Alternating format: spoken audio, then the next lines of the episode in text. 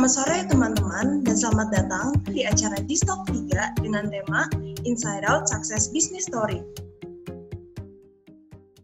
Oke, terima kasih banyak Valen. Assalamualaikum warahmatullahi wabarakatuh dan selamat sore untuk teman-teman semua dan tentunya selamat sore juga untuk tamu kita pada hari ini yaitu Kak Bella. Apa kabar hari ini Kak? Baik-baik semua baik, di sana? Oke, halo semua. Halo Rizky, halo teman-teman dari PPM, salam kenal semua. Selamat siang, udah mau long weekend ya? Iya, betul sekali Kak. Wah, ini kita hadir meskipun masih di tengah-tengah pandemi ini, kelihatannya Kak Bella masih betul-betul semangat nih Kak. Iya, kelihatannya ya. Iya, Dan harus saya pikir nih Kak, betul. Karena kenapa Kak? Kita di sini semuanya saya yakin ya Kak, ini punya minat bisnis semuanya.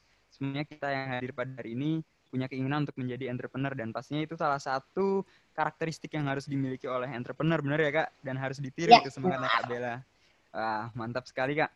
Oke nih um, jadi tadi barusan kita udah lihat lah kira-kira penjelasan sedikit tentang Copa de Flores. Uh, kalau teman-teman dengar tadi nih mungkin ya uh, Copa de Flores ini adalah collaboration with a community of women in Maumere kalau yang ada di video tadi ya dan juga uh, di dalam Copa de Flores ini digabungkan antara elemen-elemen uh, tenun ikat atau ikat woven tadi yang disebutkan uh, dari daerah tersebut dengan uh, modern fashion yang sedang trending di masyarakat kita sekarang ini. Jadi tadi itu teman-teman udah bisa lihat ya kalau ada beberapa kalau di Indonesia Timur itu disebutnya mama-mama kan ya kak, mama-mama yang menenun. Nah itu dia. Di sini teman-teman sekarang bisa lihat nih uh, Kak Bella juga mungkin bisa jelaskan ya dari beberapa foto yang akan saya tunjukkan nih. Kira-kira apa sih yang terjadi di foto tersebut? Nah, oke. Okay. Okay. Nah, ini ini foto apa nih Kak Bella nih? Oke. Okay. Jadi ini uh, orang mama dari kita kebanyakan emang di daerahnya itu kita Kabupaten Sika, Maumere. Jadi ini mamanya lagi nenun. Nah, proses nenunnya ini lagi namanya mengikat. Jadi kalau misalkan teman-teman tahu atau teman-teman mau coba searching di Google, proses pembuatan tenun tuh lama banget, bisa 3 sampai 6 bulan dan stepnya tuh step by stepnya semuanya um, adalah apa namanya? tradisional, sangat tradisional. Jadi dari uh, apa namanya proses memintal benang, dari mulai pewarnaannya juga dari alam, sampai dari proses mengikat sampai menenun. Jadi kalau misalkan uh, aku balik lagi tenun itu tuh sebenarnya sebuah proses salah satu proses ketika kita mau membuat bahan tekstil atau bahan sandang. Jadi kalau tenun tuh banyak banget di Indonesia ada tenun dari Bali, ada tenun dari Lombok, ada tenun dari Baduy, ada tenun dari Jepara. Cuman yang membedakan tenun tenun ikat dari Flores ini adalah di proses. Jadi uh, kita selalu bilang uh, karena proses ikat itu menghasilkan sebuah cerita. Jadi setiap helaian si tenun ikatnya itu pasti memiliki cerita yang berbeda dari masing-masing. Jadi kalau di Kopa tuh kita selalu bilang it's a beautiful companion buat orang-orang yang menggunakan gitu. Berarti nih kak, um, sebetulnya kain tenun ini nggak cuma ada di Flores ya, cuma hampir di sekitar Indonesia ini cukup banyak ternyata kelompok-kelompok budaya yang memproduksi kain tenun. Yes. Tapi tadi yang Kak Bella bilang ya, yang membedakan itu adalah proses ikatnya ya. Mm -mm. Oke nih Kak Bella. Nah, itu dari yang barusan kita obrolin nih Kak. Aku agak sedikit tertarik tentang begini. Karena kalau misalnya kita lihat barang ini bisa dibilang sesuatu yang lumayan culture spesifik Kak. Jadi, jadi uh, lumayan spesifik untuk kelompok kultural tertentu. Terus jadi saya juga dengar di video kakak gitu. bahwa salah satu misinya adalah untuk uh, mengembalikan rasa bangga terhadap cultural heritage yang ada di Flores ini ya kak. Itulah salah satu misi Copa de Flores. Um, tapi nih kak, yang pengen aku tanyain, di Indonesia ini kan begitu banyak nih kak kelompok budaya. Terus juga setiap kelompok budaya punya karakteristik sendiri dan karakteristik itu biasanya dipakai cuma orang-orang dari kelompok budaya tersebut. Nah, Kak Bella nih pernah nggak sih kak takut uh, wah kalau misalkan aku milih kain tenun ikat ini nih untuk jadi uh, apa yang aku pasarkan apa yang jadi uh, karakteristik produk aku itu kira-kira nanti bisa-bisa nggak dibeli karena terlalu spesifik nah itu kak Bella kira-kira pernah nggak merasa seperti itu kak Oke, jadi kita mau ngomongin thread-nya nih. Kalau teman-teman mungkin di sini ada yang uh, tertarik mau juga berbisnis. Kita sih bilangnya ini industri kreatif ya. Jadi industri kreatif menggunakan uh, raw materialsnya tenun. Jadi uh, balik lagi ke kita sebutnya tuh unique selling point-nya tenun sendiri, tapi harus dijustifikasikan sama fungsinya. Jadi kalau misalkan kayak tenun nih, uh, tenun itu punya fungsi yang beda-beda. Jadi ada tenun yang kita nggak bisa buat pakaian sehari-hari, buat casual. Nggak bisa dipotong karena secara fungsi uh, tenun itu digunakan untuk upacara adat. Ada juga tenun-tenun tertentu yang digunakan itu tuh untuk dekorasi. Jadi kita nggak boleh juga tuh namanya motong-motong. Sedangkan challenge-nya Kopa, kayak yang kamu bilang sebelumnya, kita harus bisa mengenalkan si tenun ikatnya ini ke anak-anak uh, generasi kita, anak-anak muda, biar mereka tuh dekat sama mereka. Nah, cara yang paling bisa kita lakukan adalah dengan menawarkan produk-produk yang bisa mereka gunakan sebenarnya sehari-hari. Jadi kita sebut lagi tuh namanya a faithful companion, jadi bisa jadi temen. Nah, caranya gimana? Caranya tuh kita bisa menghadirkan lewat pakaian-pakaian yang menyesuaikan dengan trend fashion. Mau harus ada modifikasi tuh dari si tenunnya sendiri ke pakaian yang akan kita tahu nanti. Jadi ada proses nanti uh, proses tenunnya udah selesai, nanti tenunnya tuh bakal dimodifikasi nih ke desainernya, tim desainer, tim kreatif. Jadi nanti tim kreatifnya tuh harus bisa pasar. Jadi dia harus lihat warna apa ya yang emang sesuai, baju seperti apa ya yang emang bisa uh, digunakan timeless. Kita selalu bilang desainnya tuh harus timeless karena bisa digunakan walaupun tujuan utamanya, sasaran utamanya adalah anak muda, tapi nggak menutup kemungkinan kalau mama-mamahnya juga pengen pakai, mamahnya pengen anaknya make, kakaknya pengen make, adiknya pengen make. Jadi kita selalu membuat produk fashion tuh yang nuansanya timeless. Gitu.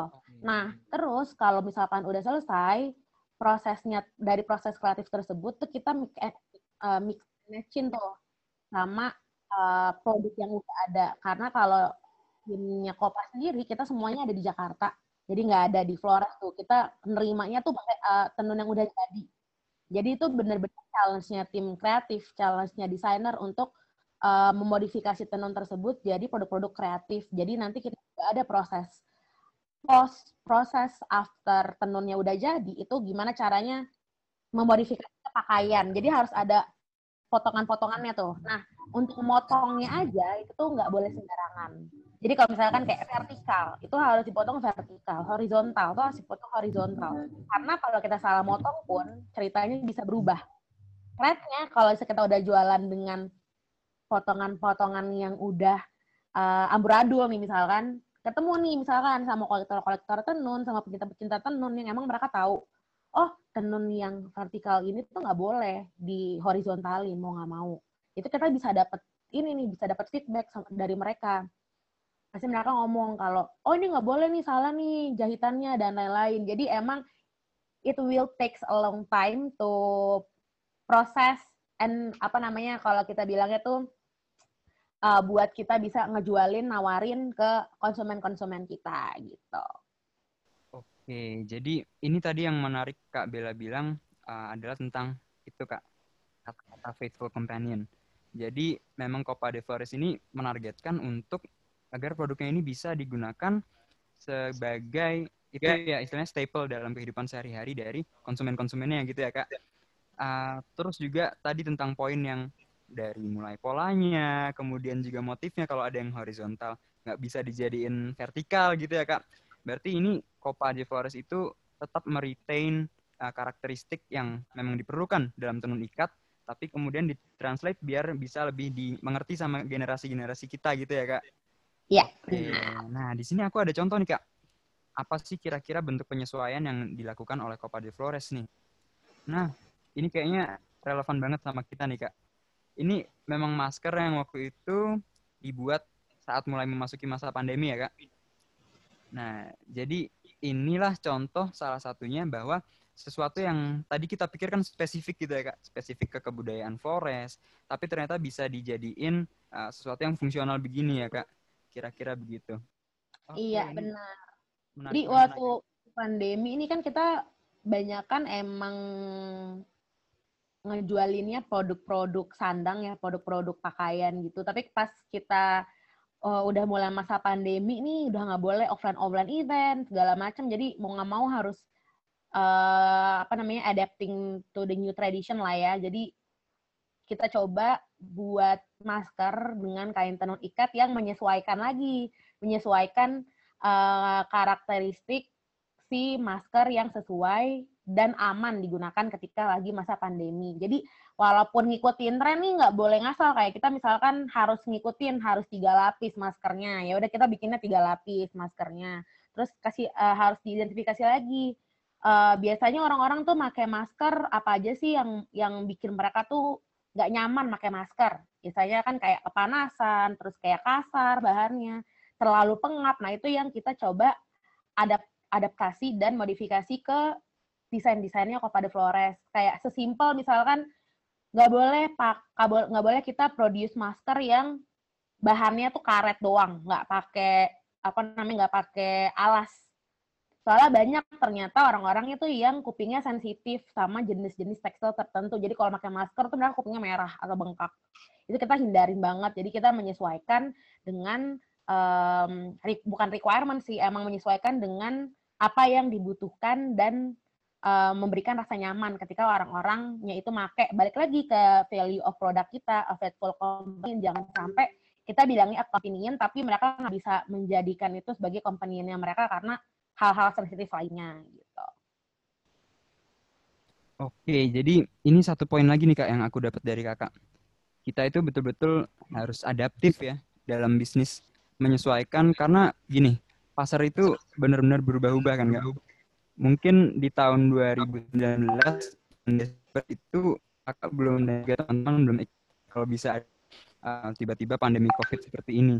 Tapi pada akhirnya bisa membuat produk yang disesuaikan dengan kebutuhan di masyarakat. Bahkan tadi, apakah itu uh, di telinganya dengan karet atau bahan-bahan lainnya. Jadi memang harus kita bisa adaptasi dan uh, research juga ya kak, kira-kira keperluannya di sekitar kita itu seperti apa. Nah itu poin yang menarik yang nanti kita bakal balik lagi ke situ nih kak. Sekarang aku mau nunjukin satu lagi nih, ada contoh produk dari Copa de Flores nih kak. Nah, kalau ini nih kak, ini semacam atasan gitu ya Terus habis itu bisa dilihat mungkin ini ya kak, yang bagian uh, khasnya dari Copa de Flores itu adalah tenun ikat yang ada di tengah-tengah ini begitu ya kak? Iya. Oke, dan ini satu lagi nih yang bisa kita temukan bahwa Copa de Flores itu betul-betul faithful companion. Karena dalam bentuk apa pun, rupa apa pun, dia tetap bisa digunakan oleh orang-orang luas tanpa meniadakan karakteristik spesial dari uh, kain tenun ikat tersebut gitu ya kak? Iya. Oke. Okay. Ini ini yang menarik banget sih kak. Oke kak, uh, sekarang aku mau bahas uh, hal berikutnya nih kak. Jadi kita sekarang tadi udah lihat ya beberapa contoh produk dari uh, Kak Bella dan juga Copa de Forest. Tapi aku mau balik jauh ke awal lagi nih kak. Mungkin teman teman-teman belum tahu ya Kak Bella ini pertama mendirikan bisnis Copa de Flores itu sama-sama dengan tujuh orang teman kakak alias delapan sekawan uh, yang pada saat itu tahun 2015 masih kuliah ya kak posisinya waktu itu. Iya benar. Jadi kita jadi kita tuh dulu masih semester lima. Jadi semangat teman-teman yang lagi nah. pada kuliah. Jadi sebenarnya sih kita basically itu teman-teman SMA, teman-teman SMA, tapi kita masih selalu keep in touch lah setelah setelah selesai uh, masa SMA tersebut. Nah, jadi kan setiap minggu no nongkrong lain-lain menghabis-habiskan uang gitu kan. Sampai saatnya tuh kita kayak mikir gimana ya nih caranya kita kayak tetap bisa produktif uh, menghasilkan something yang bisa uh, kita lain gitu for the next future. Terus kayak akhirnya kita ngobrolnya tuh sesimpel ini. Awalnya tuh kalau pada Flores tuh usahanya ibu aku. Jadi ibu aku juga udah punya usaha serupa um, tenun ikat juga, tapi segmentasinya beda. Jadi dia benar-benar kayak jualannya tuh tenun-tenun aja, terus kayak dia buat jadi baju tapi untuk orang-orang dewasa which is emang yang uh, actual marketnya si tenun nih. Nah terus akhirnya pas tahun 2015 tuh kebetulan uh, ibu aku juga udah punya toko dulu di Taman City. Terus kelihatan tuh karena aku juga dulu bis, uh, backgroundnya bisnis bisnis school. Jadi aku ngelihat trennya aku kayaknya kurang kalau ngejualin terus. Kayak kita ada rent cost terus kita nyewa orang buat jagain dan lain-lain. Akhirnya aku coba minta izin waktu tahun 2015 itu ke ibu aku. Kalau boleh nggak ya ini uh, kain-kain sisanya mama aku ambil tapi aku buatnya bareng-bareng sama teman-teman. Nah, untuk pembentukan timnya, kenapa bisa 8 orang pun tuh kita diskusinya panjang lebar. Jadi, ada penentuannya nih, penentuan role-nya. Jadi kayak kita balik lagi ke pengennya apa, sukanya apa, impiannya tuh apa ke depan. Jadi ini uh, ini sih apa namanya uh, uh, unik poinnya kita tuh desainer kita itu bukan jurusan fashion. Jadi dia tuh arsitek. Jadi dia arsitek, tapi uh, as we know ya, kalau arsitek tuh pasti bisa buat rumah, masa buat baju nggak bisa gitu.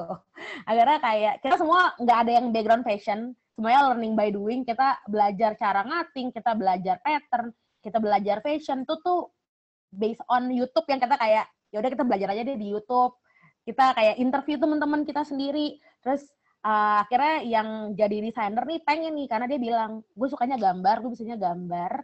Uh, harapannya gue tuh bisa jadi creator. Dia nggak bilang fashion design not exactly tapi dia pengen creator yang bikin semua semua produk-produk kreatif yang ada di otak lu lah gitu lah. Karena dia bikin tuh. Nah, terus ada lagi nih teman-teman yang emang mereka tuh jagonya jago gambar, jago ilustrasi, jago bikin konten. Dan ngomong yaudah akhirnya orang-orang yang jago bikin konten pengen banget ngomong, suka jualan tuh anak-anak marketing sama kreatif. Terus ada juga nih satu orang yang emang bisanya cuman foto, kayak hobinya foto, dia jurusannya fotografi. Akhirnya semua hal yang berbau tentang visualisasi itu tanggung jawabnya dia. Jadi bayangin kalau kita punya teman kayak gitu, terus kita bisa apa namanya kita bisa membuat sesuatu yang produktif dan mereka juga suka sense of belonging mereka terhadap satu kegiatan dan aktivitas itu tuh akan unstoppable teman-teman. Jadi itu yang mem, uh, itu yang selalu jadi key pointnya kita kalau semua teman-teman tuh bilang ini kan Kopa kalau tahun 2015 sekarang kita udah mau ke enam tahun. Tadi itu lima tahun udah banyak tuh planningnya. Oh kita lima tahunan mau gini gini tapi ya nggak bisa ya guys. Lagi pandemi. Jadi tahan-tahan dulu.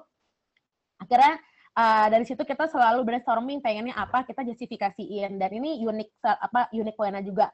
As we know kalau anak kampus nggak punya duit ya. Jadi pas anak kampus nggak punya duit kita patungan tuh berdelapan kita patungan patungannya pun tuh kita ada prosesnya tuh proses kreatif fundraising. Jadi aku cerita sedikit Copa the Forest itu tuh namanya berarti uh, Nusa Bunga yang berarti Pulau Flores sendiri. Nah, Nusa Bunga itu merepresentasikan co-founder dan foundernya Kopa yang semuanya delapan orang tuh perempuan. Nah, uh, apa namanya kita bilangnya kayak feminine culture-nya si Kopa yang uh, menjadi essential value-nya Kopa sendiri. Kalau di Flores itu yang boleh nenun pun tuh hanya perempuan. Jadi laki-laki tuh nggak boleh nenun nih, maaf, ma apa maaf maaf nih, yang cowok-cowok di sini. Tapi kalian bisa berolah tenun kalian masing-masing tuh boleh, cuman kalian belum bisa nenun. Di sana tuh yang nenun harus perempuan. Bahkan adatnya tuh kalau mau nikah tuh harus bisa nenun dulu. Untung aja aku di Jakarta lahirnya, jadi kayak nggak perlu bisa nenun dulu baru bisa nikah. Jadi kayak gitu secara adat dan lain-lain.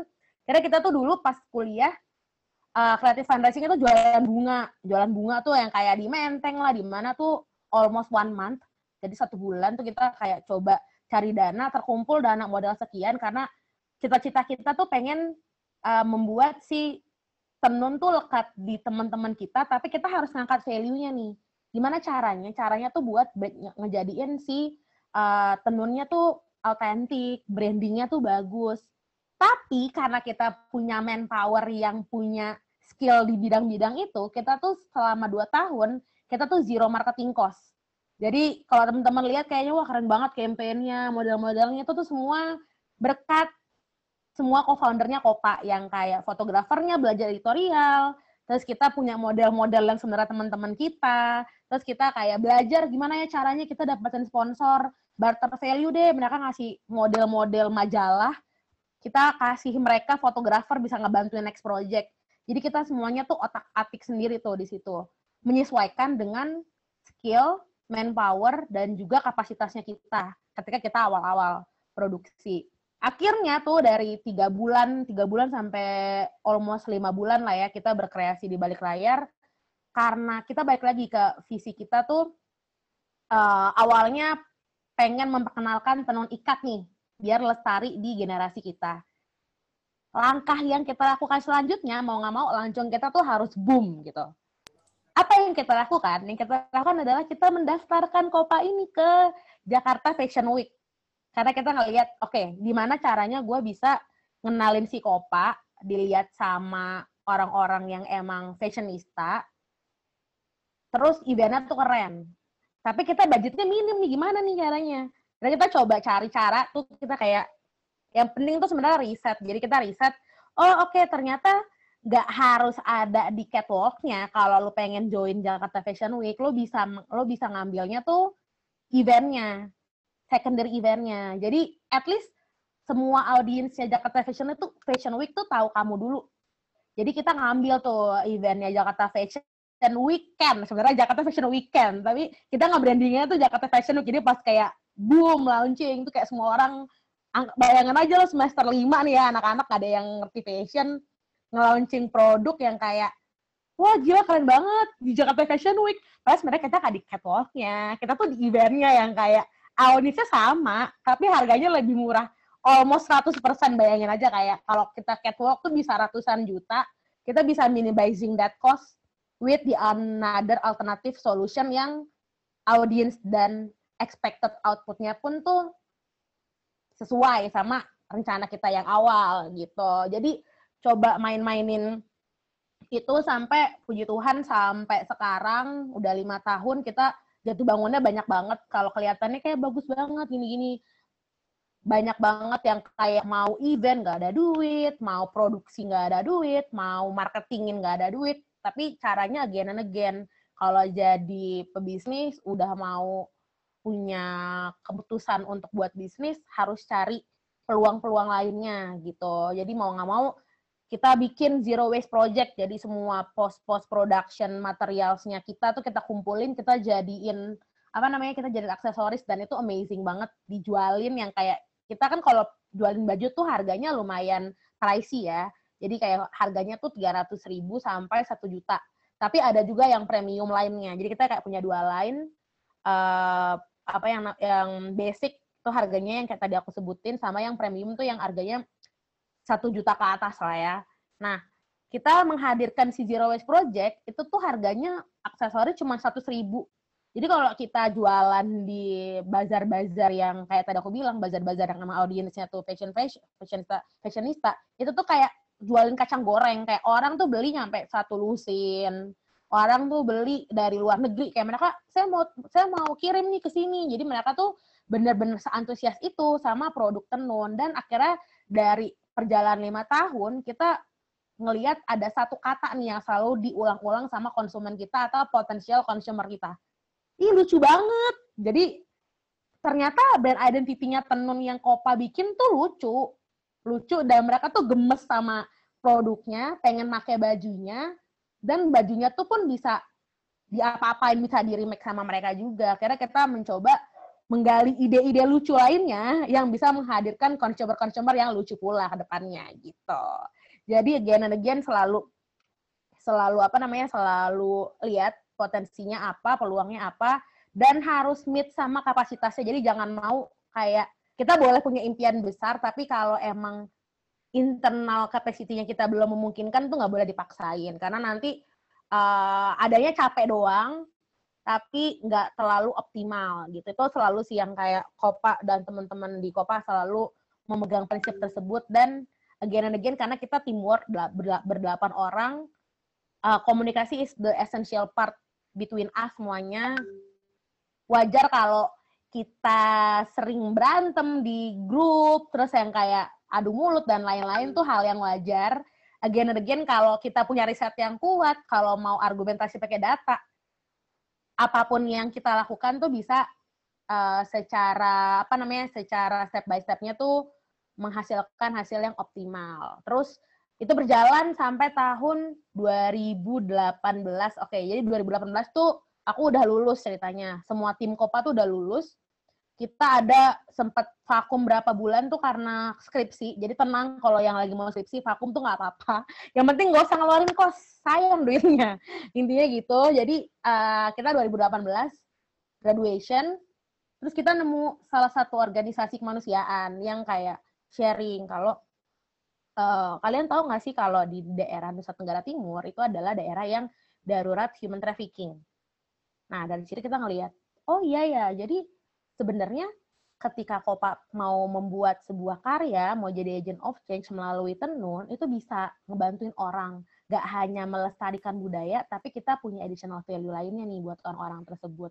Kira kita nyoba nyoba nanya lagi, oh iya ya, emang gimana ceritanya? Dan itu yang bener-bener yang kayak kalau kalian tahu emotional bonding. Jadi yang kayak, oh klop banget nih semua apa yang organisasi itu sharing ke apa yang Opa rasakan dan kayak kita sangat berempati dengan isu tersebut. Jadi kita menemukan kalau Nusa Tenggara Timur itu adalah daerah yang darurat human trafficking.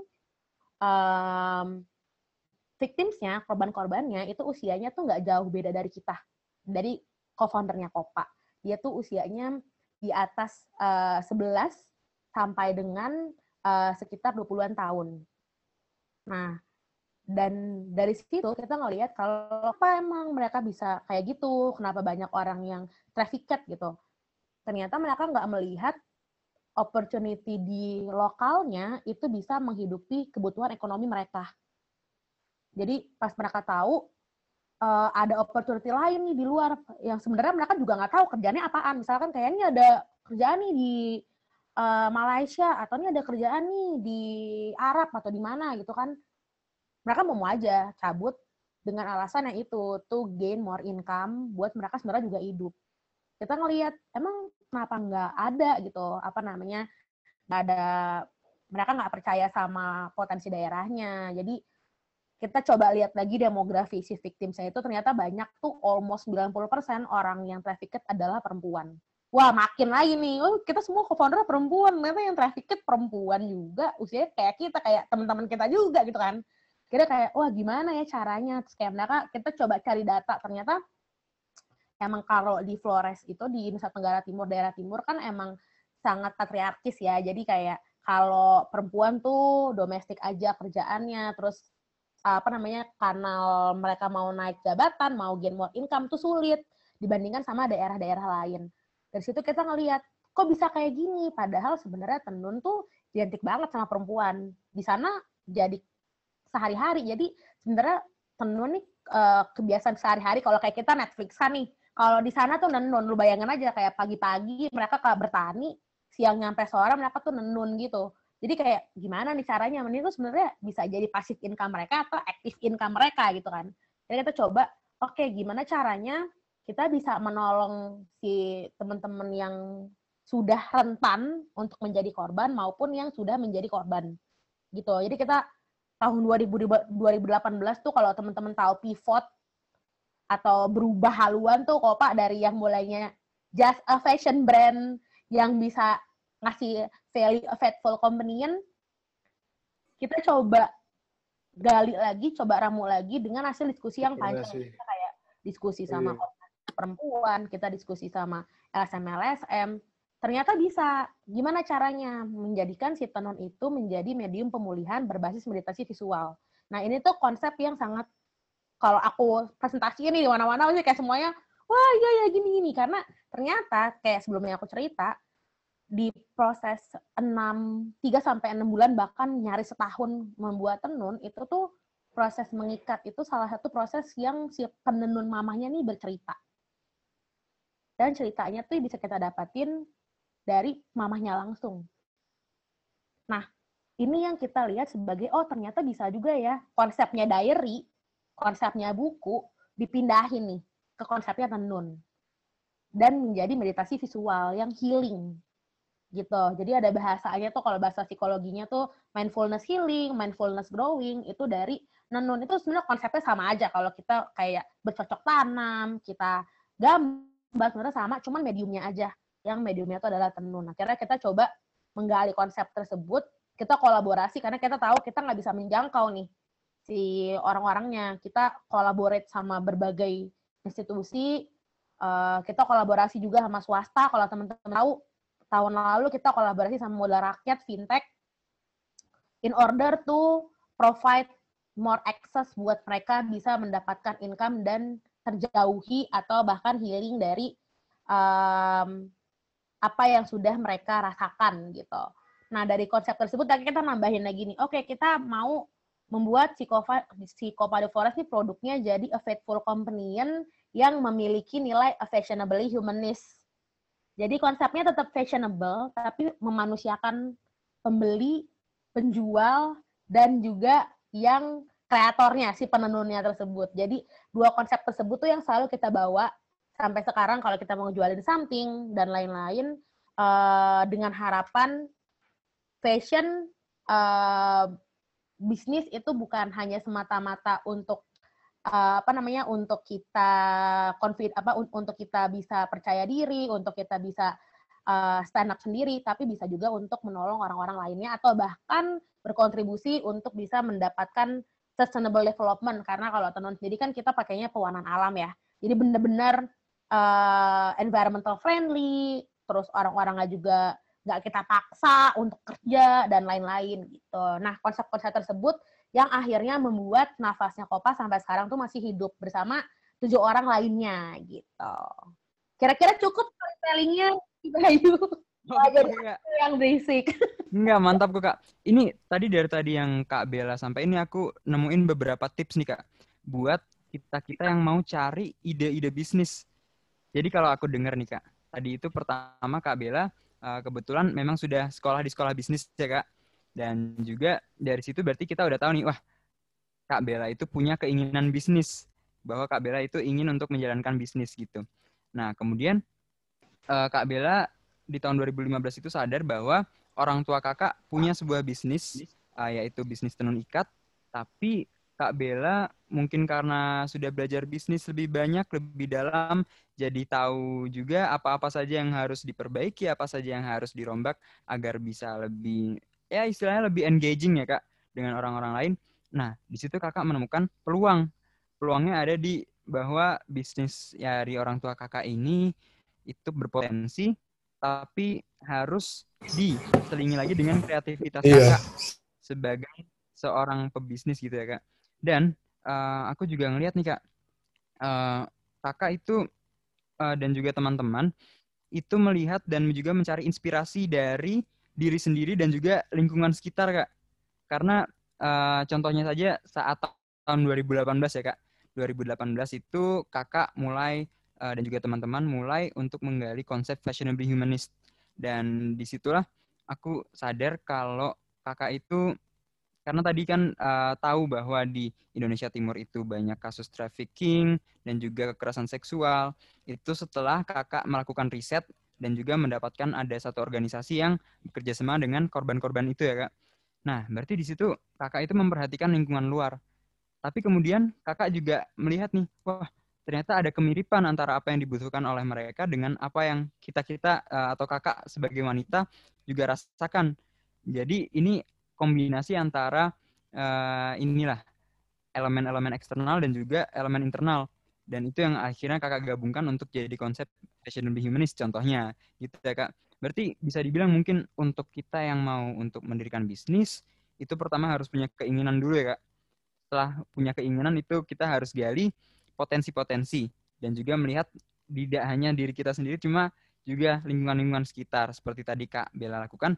Dan yang ketiga adalah mencari tahu kebutuhan apa yang kira-kira ada. Dan Kakak menemukan bahwa kalau kita kembali lagi ke konsep fashionable humanist, uh, orang-orang di Flores itu mengalami uh, kekerasan seksual dan sebagainya dan juga perlu untuk diberdayakan bahkan membuat konsep uh, tadi ya visual meditation ya Kak dan ini ini yang keren banget sih. Jadi itulah tiga tips teman-teman untuk yang kalian mau mendirikan bisnis. Pertama punya keinginan, kemudian gali potensi diri dan juga potensi lingkungan, dan yang ketiga tadi ya kakak kita harus bisa riset dan juga cari tahu kebutuhan-kebutuhan yang ada di sekitar dan sesuaikan dengan pengetahuan kita. Kira-kira begitu ya kak kurang lebihnya. Oke kak, jadi ya. um, ini nih kak, aku juga tadi uh, dengar ya kalau misalkan kalau misalkan kakak ini mencari dana itu bukan dengan cara konvensional ya. Kalau biasanya kan bisnis-bisnis itu mungkin uh, di awal mereka bingung nih, ah belum punya dana, belum punya modal. Mereka akhirnya lari ke bank untuk pinjaman atau bisa juga cari-cari venture capitalist atau gimana-gimana. Tapi aku dengar juga di interview kakak yang lain ya, itu bahwa bisnis Copa del Flores ini sampai sekarang masih bootstrapping kak. Uh, dalam artian tidak menggunakan pendanaan eksternal ya yang seperti tadi saya bilang ya yang konvensional gitu kak. Uh, tadi kakak bilang juga contohnya menjual uh, makanan, bunga dan sebagainya dan itu lumayan untuk kita sih hit hard gitu ya karena nggak kepikiran gitu loh kak kalau mau bikin bisnis bisa ternyata dengan menggunakan cara-cara seperti itu. Tapi menurut kak Bella cara-cara yang unconventional ini sustainable nggak sih kak untuk uh, menjalankan bisnis?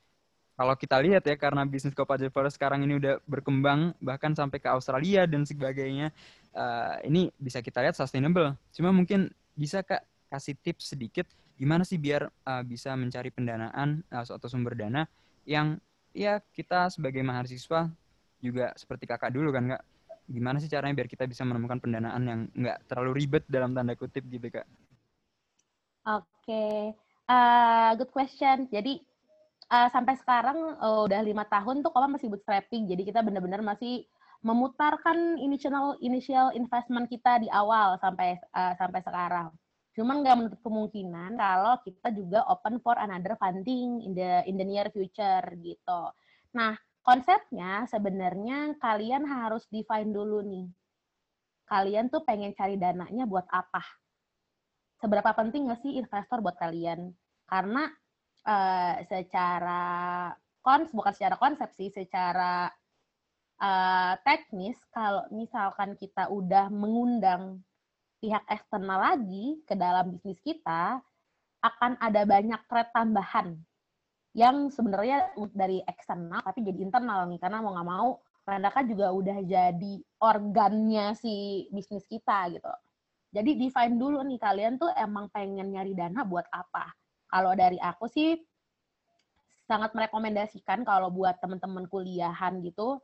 Mungkin ada juga yang penonton startup drakor kali ya di sini. Jadi kan udah pernah dibilangin tuh kalau di startup drakor yang kayak only a fool yang harus yang bisa funding ke bisnis-bisnis tahapan awal gitu. Dan it is really true menurut aku ya. Jadi coba cari dana awal dulu tuh dari internal resource yang kita punya. Resource tuh nggak cuma diri kita aja, kita bisa minta keluarga, atau misalkan kita bisa patungan sama teman, atau mungkin kita bisa uh, ketemu sama angel-angel investor lainnya yang sebenarnya juga masih ada uh, close network sama kita. Jadi coba dari hal-hal tersebut, karena secara realitanya ketika kita mau funding ke eksternal itu, orang eksternal pun juga harus bisa ngelihat, bisa mendeteksi kalau gue kasih duit lo segini lo bisa ngasih apa ke gue in the near future juga. Karena mereka kan bukan ini ya bukan evangelis ya. Bukan yang kayak orang yang udah harus ngaburin duit doang. Kalau kita udah ngomong bisnis pasti again and again how to make sure the profit uh, from and to each other each stakeholder gitu lah ya kalau kita bilangnya di di satu bisnis. Jadi define dulu kalian pengennya seperti apa. Kalau aku highly recommend uh, tergantung juga sebenarnya tergantung in, tergantung jenis bisnisnya juga sih. Kalau kayak bisnis uh, eh, UKM yang yang belum bisa going digital ya itu uh, better kalian mencari external funding tuh untuk kalian mau expanding market. Expanding market dengan kata lain tuh kalian mencari dana yang kalian tahu kebalikinnya tuh kayak gimana. Through market development gitu. Kalau misalkan dananya mau buat testing produk development kan beda nih. Kalau produk development kita ada biaya lagi nih, cost nih. Belum tahu costnya mau di mau diputerin buat apa lagi gitu. Cuman kalau misalkan jenisnya itu pengen teman-teman di sini pengen pengen punya impian jadi kayak Nadiem Makarim gitu yang punya uh, startup digital. Itu memungkinkan banget kalau emang teman-teman dari awal tuh uh, pengen nyari angel investor tapi mungkin akan lebih susah kalau belum ada tipe-tipe prototypingnya dan lain sebagainya. Tapi kalau emang teman-teman udah punya uh, setidaknya kalau kita bilang resource itu kan bisa tim, bisa diri kita sendiri, bisa skill. Itu yang teman-teman tawarin untuk dikolaborasikan sama si external fund, uh, sama si uh, investor-investor lainnya. Jadi sebenarnya sih semua aku sih selalu percaya gini ya, semua orang tuh punya jalan yang beda-beda. Istilahnya tuh kalau aku tuh selalu bilang analoginya tuh kayak kita lagi ada di satu apa namanya uh, perlombaan lari, startnya tuh bisa beda nih. Startnya bisa beda, audiens penonton tuh bisa beda, penentuan garisnya tuh juga pun bisa beda. Jadi apa pun caranya tuh kalau menurut aku sih coba aja dulu karena kita nggak bakal tahu sebenarnya bakal gimana ke depannya gitu.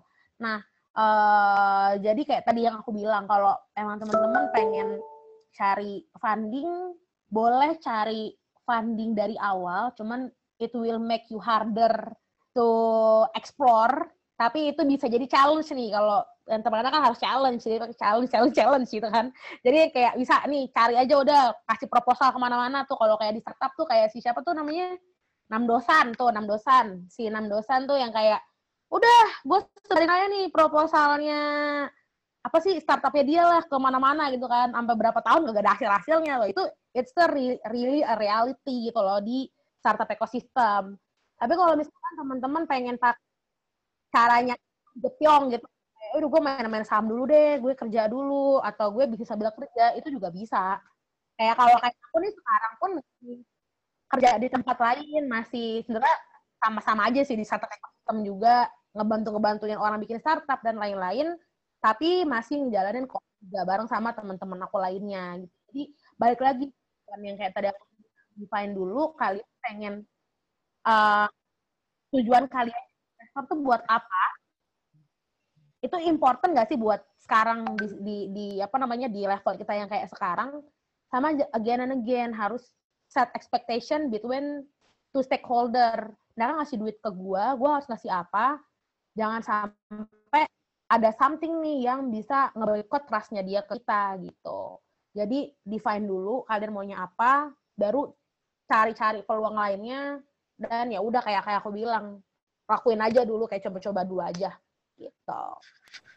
Berarti memang nggak ada betul-betul jawaban yang sempurna menjawab semua kondisi gitu ya kak. Kita harus yes. tadi yang kak Bila bilang harus define dulu ya. Dan ya itulah kak. Kalau misalkan kita pikir ya nggak semua situasi kan bakalan sama nih. Dan juga kita harus kenali dulu situasi kita ini kayak gimana. Tapi yang tadi Kak Bella juga sampaikan nih Kak, itu intinya adalah belajar dan cari tahu ya Kak.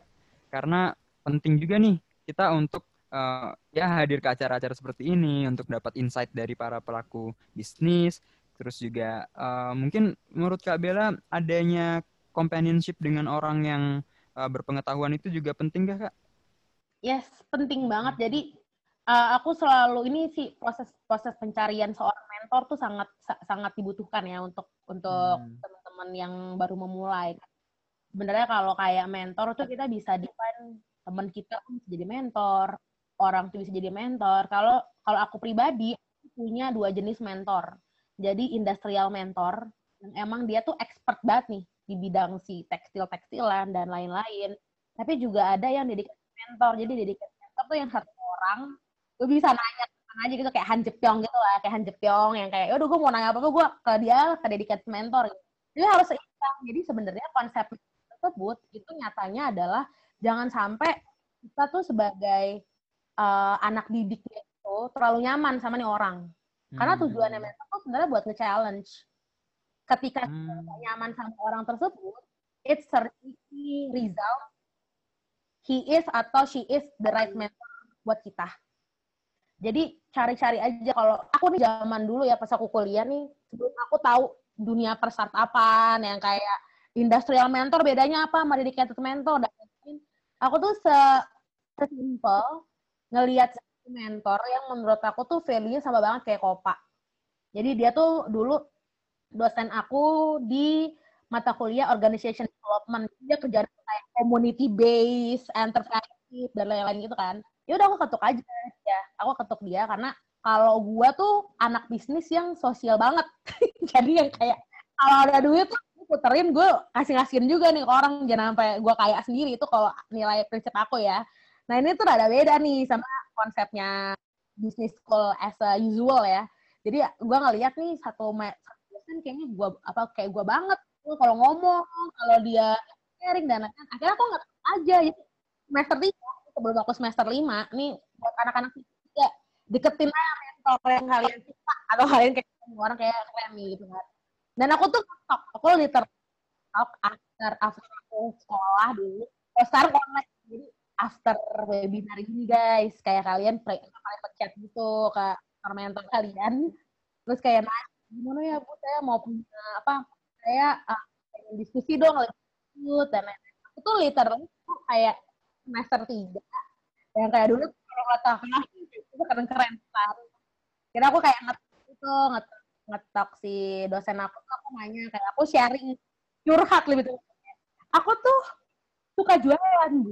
Aku tuh pengen banget jualan samping punya brand. Lu ngasih aku bisa jualin gitu. Aku bisa menjual produk atau menjual, menjual samping. Tapi aku sangat sosial driven gitu loh ya. Gue harus orang jangan bantuin orang dan nah ini tuh kayak konsep yang bentur ya sama bisnis nih. Kalau kan kayak oh, profit profit profit. Nggak boleh nih pokoknya how to maximize profit minimizing cost gitu kan kayak begitu kan. Ini satu sisi yang kayak oh gue sosial ya gue harus ngasihin ke orang gitu kan. Akhirnya gue curhat tuh kayak boom ke dosen kayak aku tuh literally mengkritik kurikulum aku aku mengkritik kurikulum kamu ke dosen aku menurut aku nggak salah kayak gitu dosen aku langsung kasih konsep social entrepreneurship itu tuh tahun 2014 2013 ke 2014 yang kayak masih jarang banget kan kayak orang-orang tuh yang kayak social entrepreneur bla bla itu kayak masih belum terlalu tahu. Dia tiba-tiba langsung kayak ngasih gitu. Uh, kayak dia cita-cita ngomong gini apa yang kamu bilang tuh ada tapi buat S2 bukan buat S1 S1 nih konsepnya lu jualin dulu lu belajar ngejual. Kalau lu udah bisa ngejual baru lu ini sakra debat tuh. Kayak oh nggak bisa bu. Kita harus cari caranya. Gimana bisa berdampingan nih gini gini giniannya jadi dia kasih tahu loh langsung, kamu coba pelajarin buku-buku ini ya kan, gue langsung kasih tuh buku-buku banyak, gue pelajarin, dikasih assignment dong sama dia di luar di luar assignment kampus disuruh coba kamu kasih refleksi kamu gini gini gini gini. Kira benar dan dari saat itu pun tuh setiap aku ada something terkait kopa bahkan sebelum aku ngelaunchingin kopa she is the only one person yang kayak kalau gue butuh apa tuh gue nyarinya dia gitu loh.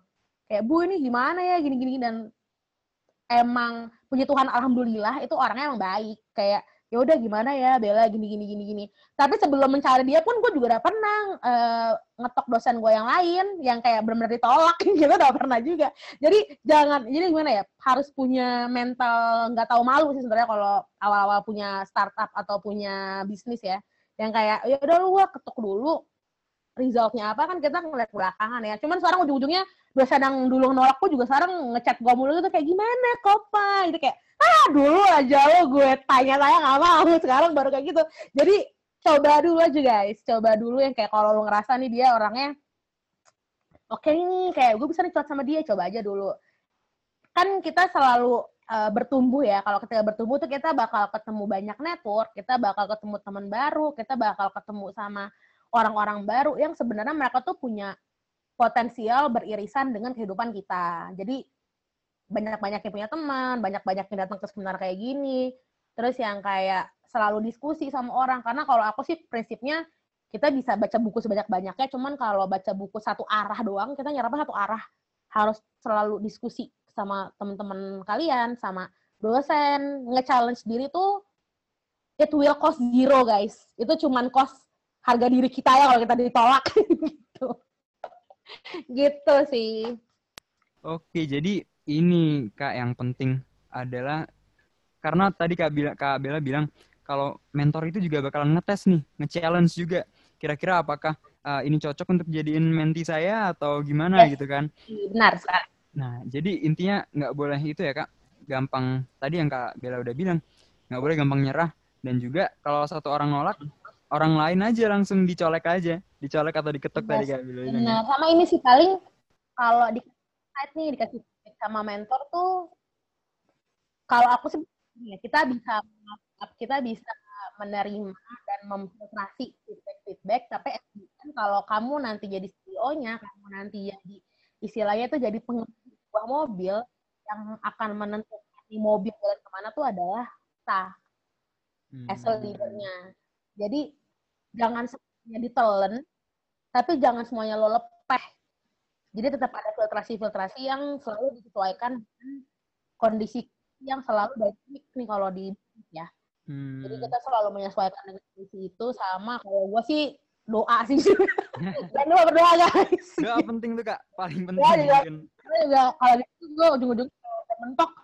Duh gimana ya, nggak nggak hanya mentok sih. Pokoknya kalau setiap gue mau ngelakuin acting tuh ya dulu ke atas gitu ya. Oke, berarti ya intinya uh, terus itu ya kak, ada komunikasi dengan orang lain yang bisa ya jadi itulah kira-kira ngasih feedback apa yang kita pikirkan atau yang kita konsepkan ini apakah ini sudah bagus atau belum dan juga ya hasil feedback mereka bisa kita filter lagi gitu ya kak. Berarti untuk yes, masalah companion atau mentorship. Oke kak ini ada yang lumayan unik juga karena kak Bella ini sourcing kain tenun itu kan dari Flores kebanyakan ya kak kain tenunnya. Nah Eh, dan juga kakak bekerja sama dengan komunitas mama-mama tadi di uh, Indonesia Timur terutama di Maumere dan juga wilayah sekitarnya. Kakak bisa nggak sih kak gambarkan sedikit nih supply chain itu kayak gimana kak dari mulai barang itu kita sourcing sumber apa namanya sumber dasarnya sampai nanti sudah ke tangan dari para konsumen gitu kak. Oke, jadi kalau bisnis fashion nih mungkin ada yang tertarik di sini juga ya aku sekalian sharing. Kalau bisnis fashion nih kita selalu forecastingnya itu satu tahun ke depan. That's why nama-nama Jakarta Fashion Week tuh selalu nggak sama kayak tahunan yang mereka lakuin. Kayak misalkan sekarang nih 2021 pasti mereka kayak Jakarta Fashion Week 2022 gitu. Pasti selalu one year ahead. Nah, gunanya apa? Gunanya tuh sebenarnya untuk trend forecastingnya si industri ini nih. Buat mereka mainnya tuh ke arah mana? Karena it will take a production cost terus kayak a production process supply chain seperti apa. Sehingga ini mau nggak mau harus persiapan satu tahun ke depan.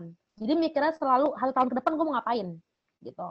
Dan yang akan dieksekusi di tahun ini nah dari konsep tersebut uh, Kopa nih mikirnya bukan satu tahun satu setengah tahun ke depan soalnya production process kita itu lebih lama dibandingkan industri sejenis. Kayak misalkan dibandingin sama yang usaha fashion mass product tuh, misalkan hmm. kayak Zara segala macam itu kan cepat mereka tuh satu hari bisa ribuan, ribuan atau ratusan ribuan lah ya mau produksi baju. Kita enam bulan tuh kuantitinya dia masih unpredictable.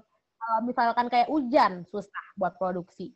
Kalau misalkan kayak lagi terlalu panas tuh misalkan bisa ngebuat pas kita pas ngering rusak atau segala macam jadi it's very unpredictable buat industri sejenisnya kopa jadi setelah satu setengah satu setengah tahun kita develop tuh market kita pengen nge produk dan lain sampai uh, coba diskusi model yang tepat nih kalau kita collaborate karena kan um, namanya mutual mutual benefit ya antara kota yeah, sama orang-orang yeah. yang bakal berat sama kita. Akhirnya kita coba pikir kalau oke okay, berarti kon konsepnya buat yang sekarang dan akan terus kita modifikasi itu adalah kita nunggu mereka produksi baru hmm. ke kita. Which is ada cost juga hmm. tuh logistik cost-nya. Nah, dalam proses tersebut kreatif kita nih dak dikluk dak dikluk nih takut nih ini tenun yang bakal di modelannya pun kita nggak tahu. Oh, kita gitu, nggak tahu kita nggak tahu modelannya. Kayak kita nggak tahu motifnya kayak gimana. Cuman kita menyiapkan color palette yang sesuai sama yang sudah kita presentasikan sebelumnya. Jadi okay. harapan color palette itu akan menjadi jembatan antara konsep yang kita buat dengan tenun yang sudah datang Nah, kalau masalah pengirim-pengiriman pasti konvensional udah teman-teman tahu lah ya. Kayak lo dikirim dan lain-lain. Nanti kalau udah sampai situ, baru kita cocok-cocokin tuh production prosesnya tuh Kopa udah punya color palette-nya, udah punya tenunnya, kita kawinin sama desainer kreatif, terus baru kita sesuaiin sama konsep yang sudah kita program gitu. Misalkan kita mau launching produk nuansanya tanah, artinya tuh kayak natural-natural, artinya kayak kita gitu. Jadi konsep tersebut kita turunkan ke dalam color palette dan juga desain yang sudah dibuat sebelumnya. Nah, desain yang dibuat sebelumnya pun banyak. Banyak. Jadi kayak misalnya kita udah planning mau mau bikin tujuh artikel doang mau nggak mau desainernya tuh udah menyiapkan lebih dari tujuh artikel, bisa 15 artikel, bisa 10 artikel yang akan kita justifikasikan dengan kondisi si motifnya tadi. Karena balik lagi nggak boleh asal potong. Jadi kita hmm. nunggu prosesnya panjang. Dari situ tuh kita in paralel tuh. Jadi konsepnya Kopa tuh in paralel selalu nyari dulu masih offline event. Jadi kita offline event selalu nyari. Oke, okay, ini bakal ada inakraf. Estimasinya mau dapat berapa duit, turunin ke si uh, jumlah produk yang secara kapasitas bisa kita produksi. Jadi kita nggak bisa tuh bener-bener selalu apa namanya selalu maksain si penenun misalkan kayak gue tahu opportunity-nya Inakraf bisa nyampe 100 miliar gitu. Terus kayak lo semua penenun mesti produce bulan 10 tenun ya nggak usah kayak gitu. Jarodi gak? Jarodi nggak fashionable humanis dong gitu. Jadi itu nggak boleh kayak gitu. Jadi kayak kira kita coba mengestimasikan ideal dan ideal profit kita ambil. Dari situ itu kita masih ada harus kita bagiin ke orang-orang yang sudah jadi function community kita jadi dari situ ada perhitungannya in paralel HPP itu ini mau berapa kosnya berapa. Terus yang kayak uh, estimasi-estimasi yang tidak apa nggak terprediksi deh unpredictable lainnya pun kita selalu ngitung. Jadi emang and again kalau bisnis mau nggak mau juga nggak suka matematika cuman mau nggak mau kita harus bisa ngitung guys. Jadi harus ngitung terus jualnya pun tuh nggak selamanya untung ada juga yang rugi. Gitu kan harus jadi pembelajaran setiap kita kayak ngejualin something di event something yang kayak cost marketingnya terlalu besar cuman kita harus ngambil uh, mempelajari negatif side-nya tapi uh, mengambil positifnya itu buat motivasi kita kayak ya udah nggak apa-apa lah kalau kalau rugi. Yang penting kita dapetin potensial consumer yang bisa follow up lainnya. Database juga jangan lupa kita monetize dan lain-lain. Selalu uh, kita analisa. Dan uniknya nih kalau Kopa sebenarnya kita tuh banyak banget punya loyal customer. Jadi proses ketika kita jualan produk itu kita sesimpel mungkin aja tuh loyal customer database kita tuh orang udah banyak banyak yang beli. Instead kita uh, apa namanya mengakui konsumer-konsumen baru yang kita tuh kalau dulu tuh caranya apa selalu ikutin offline event soalnya kita tuh marketingnya storytelling. Setiap orang itu kita kasih tahu ini dari ini katanya ini dari mama dari daerah ini bla bla bla. Kalau sekarang nih online new normal udah beda semua tuh jadi hmm. sekarang kita tuh marketing atau supply chain-nya mengakuisisi Eh, company-company yang lagi pengen bikin souvenir, itu kita buat souvenirnya. Itu kita langsung switching tuh. Nah, kemarin tuh kita tahun lalu provide semua souvenirnya Bapak Rekra for Startup itu dari Kopa semua yang yang uh, jadi mau nggak mau kita letak harus ada teman-teman tahu konsepnya hipster hustler hipster ha hipster hustler sama hacker jadi harus ada tuh yang bisa hip yang bisa jualan tuh hustler harus punya banyak customer di bisnis. Jadi yang harus nyari-nyari kalau bisnisnya udah digital harus ada hackernya yang bisa monetize Gojek udah punya GoFood, gue mau ngapain nih GoFood gue nih? Yang kayak gitu kan hmm. harusnya hacker yang yang yang mikirin harus ada hipster yang emang selalu bersedia untuk diotak-atik nih kita dan lain-lain. Nah, itu yang selalu kita bilang jadi uh, teamwork itu penting di kondisi-kondisi yang selalu bisa adjustable terkait new normal kayak sekarang gitu. Oke, jadi tadi nih yang terakhir tuh menarik harus ada hipster, uh, ada juga hacker sama satu lagi hustler. apa tadi kak? Ah, hustler. Jadi untuk supply chain dan juga uh, perjalanan Copa de Flores, perjalanan produk Copa de Flores uh, dari mulai mama-mama sampai ke konsumen itu cukup ya bisa dibilang spesial. Karena nggak bisa konvensional kayak biasanya karena harus nunggu. Karena aku dengar juga bahkan di saat waktu lagi bunganya jelek atau lagi gimana itu pun bakal berpengaruh ke produk. Jadi harus kita pastiin uh, dengan timing yang pas. Dan yes. pastinya perlu planning yang mateng ya kak. Berarti itu sih kuncinya adalah planning oke kak. Ini pertanyaan terakhir dari saya nih sebelum kita beralih ke sesi interaktif.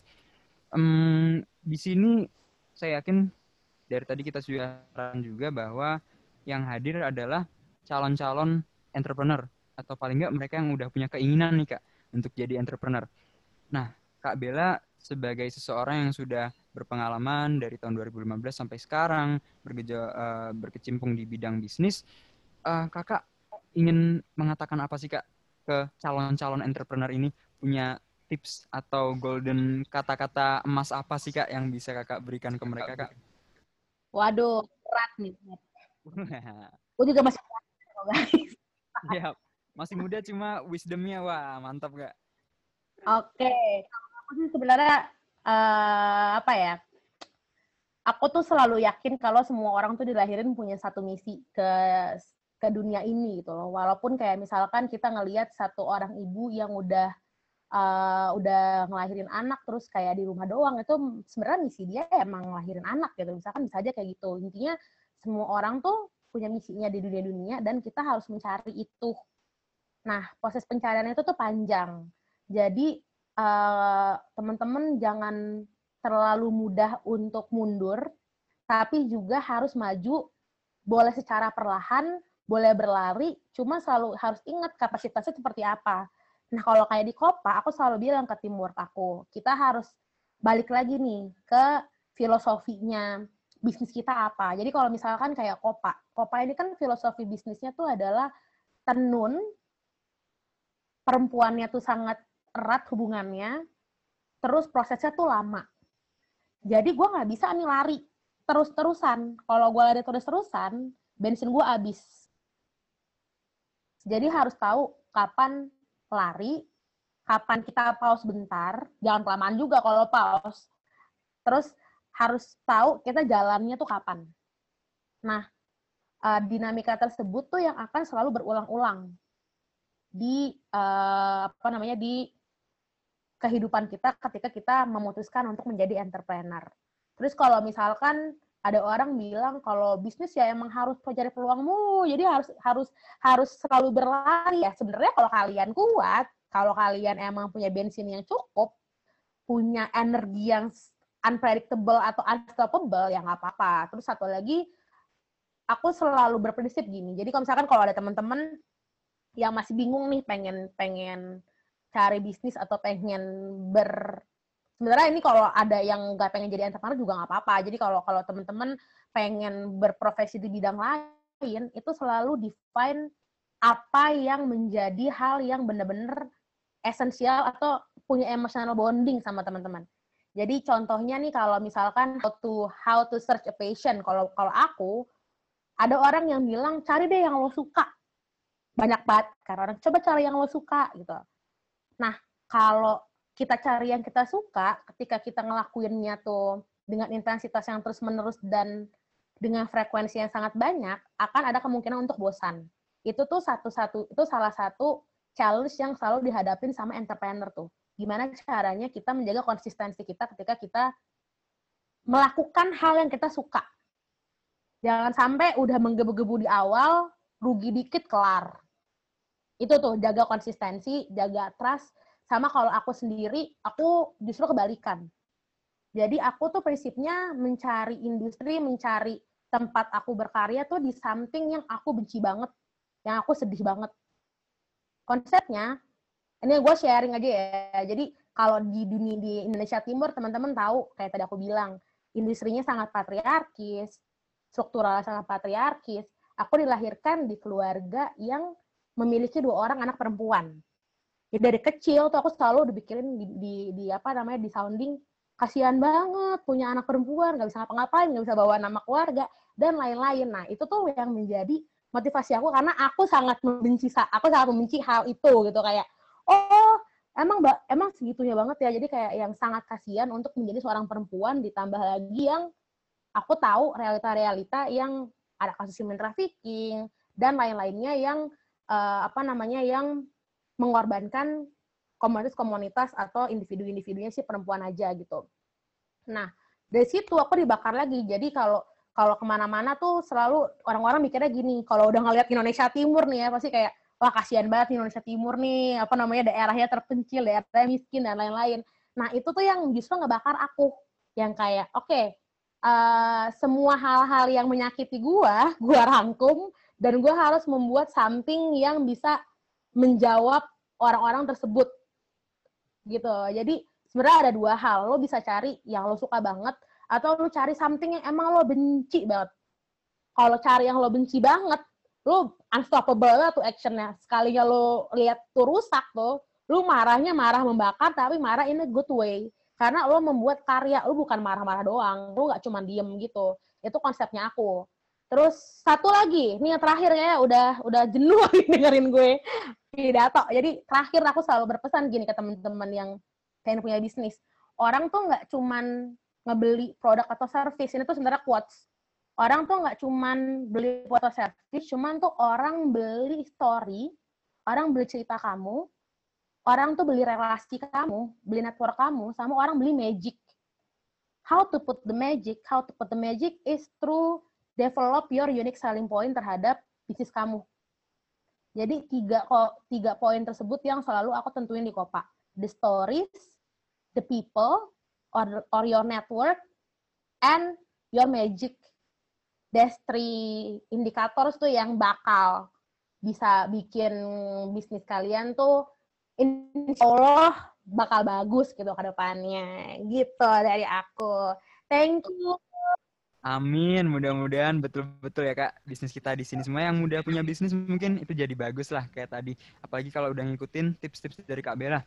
Yang pertama tadi juga aku dengar jangan cuma jual, kita nggak cuma ngejual produk ya kak, cuma juga connection sama magic itu yang terakhir yang tadi kakak sampaikan dan juga reflect on yourself cari apa yang paling kamu sukai tapi juga cari yang paling kamu benci nih dan itu yang bisa kamu seimbangin biar akhirnya bisa jadi sukses dan juga menyeimbangkan antara kedua hal tersebut itu bakalan akhirnya itu manis lah kurang lebih gitu ya kak oke teman-teman ini nggak berasa ya kita udah berakhir sesi dari talk show-nya sekarang kita langsung nih uh, mungkin ke sesi yang teman-teman udah nggak sabar lagi untuk ikuti yaitu sesi interaktif.